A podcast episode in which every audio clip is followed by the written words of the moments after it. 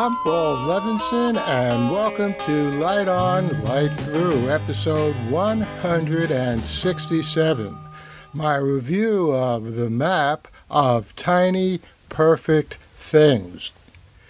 Well, I thought it was time to put aside some of these political podcasts that I've been doing for the last month or longer and get back to reviewing some great science fiction on television and the map of tiny perfect things from the short story by Lev Grossman, who wrote The Magicians, and the screenplay of The Map of Tiny Perfect Things was also by him. I thought that would be a good place to go to for a wonderful science fiction movie, and I was right. It debuted on Amazon Prime Video just a few days ago, and I saw it last night. Now, its ratings on Metacritic and Rotten Tomatoes are in the 6 to 7 range. But what else is new? I think it's much better than that and those myopic critics. In fact, I would put it to be well over 9 on a scale of 1 to 10. Now, the map of tiny perfect things, uh, it's been said to be a Groundhog Day, the holiday, and the movie meets Valentine's Day, just the holiday. But this movie is more than that also. In fact, I'd say the map of tiny perfect things is not perfect, but it's close enough. Well, the similarity with Groundhog Day, which by the way I'd give a 10 on that scale, is Mark in the map is reliving the same day.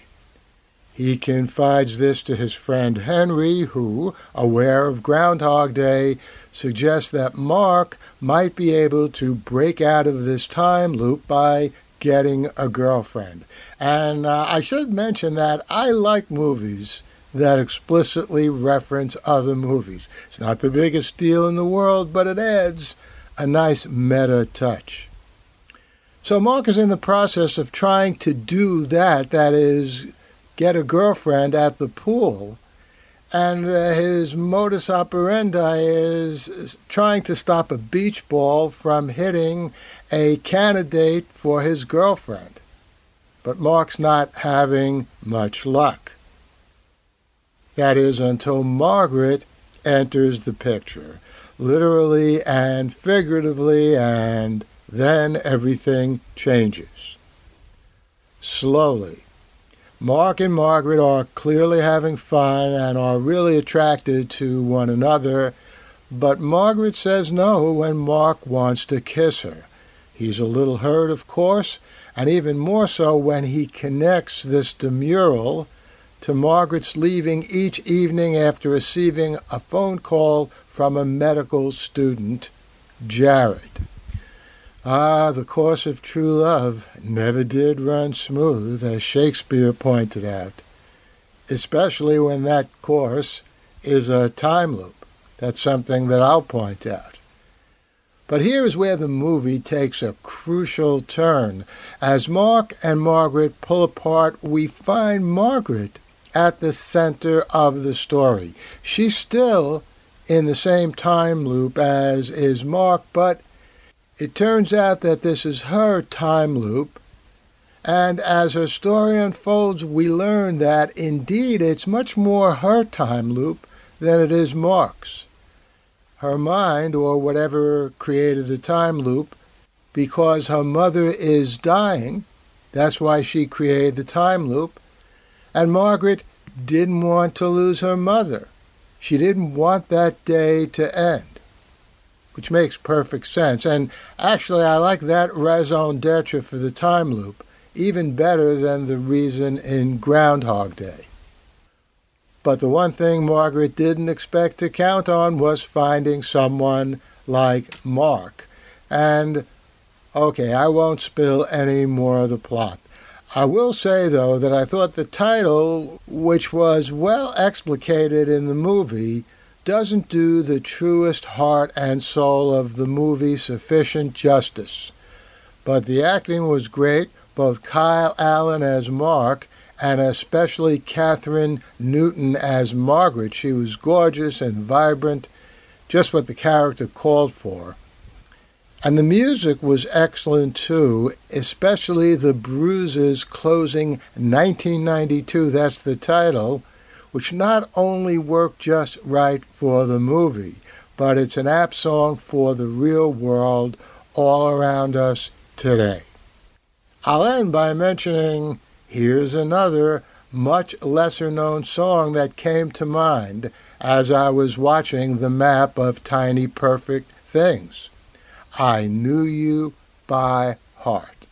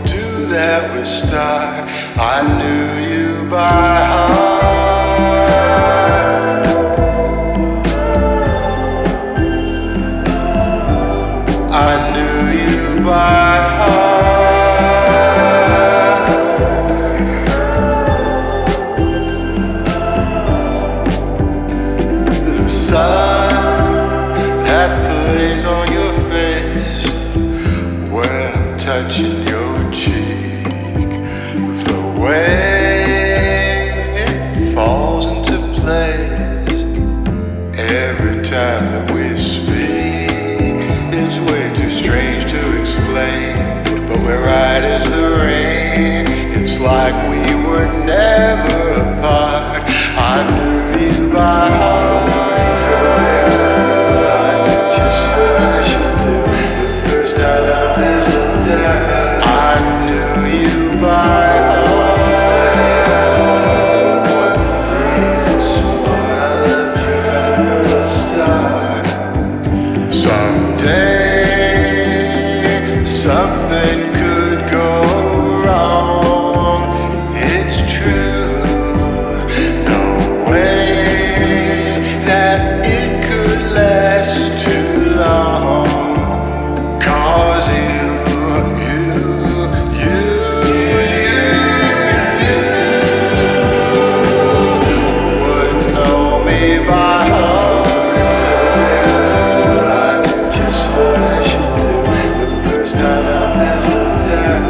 I knew.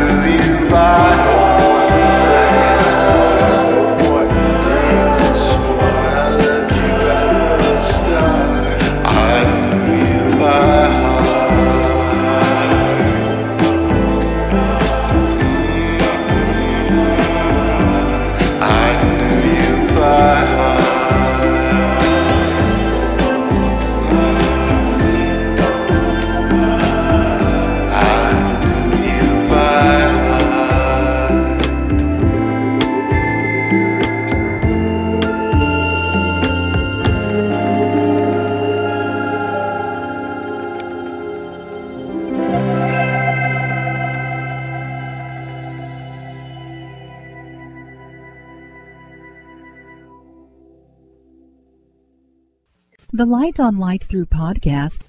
Well, I hope you enjoyed that review of the map of tiny perfect things. By the way, that's me singing, in case you didn't recognize my voice, in I Knew You by Heart. One of the tracks from my 2020 album, Welcome Up Songs of Space and Time. You can hear it on Spotify, iTunes, all over the place. You can get it on CD. In fact, Light in the Attic Records has a vinyl of that album. And Old Bear Records were the producers of the album, and I have to thank Chris Hoisington for that production. By the way, I wrote the lyrics to I Knew You by Heart. And Peter Rosenthal, who played guitar on my 1972 LP, Twice Upon a Rhyme, wrote the music to that.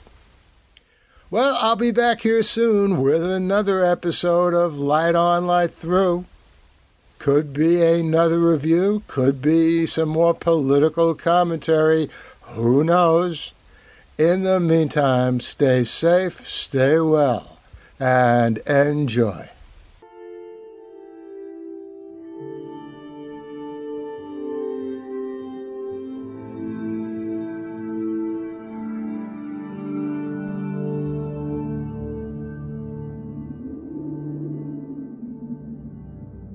Athens, 2042 AD. She ripped the paper in half, then ripped the halves, then ripped what was left again into bits and pieces of history that could have been. Sierra Waters had read once that, years ago, it was thought that men made love for the thrill, while women made love for the sense of connection it gave them. Curled Up with a Good Book says Sierra Waters is sexy as hell. You can find out more about the plot to save Socrates by Paul Levinson at the plot to save Socrates.com.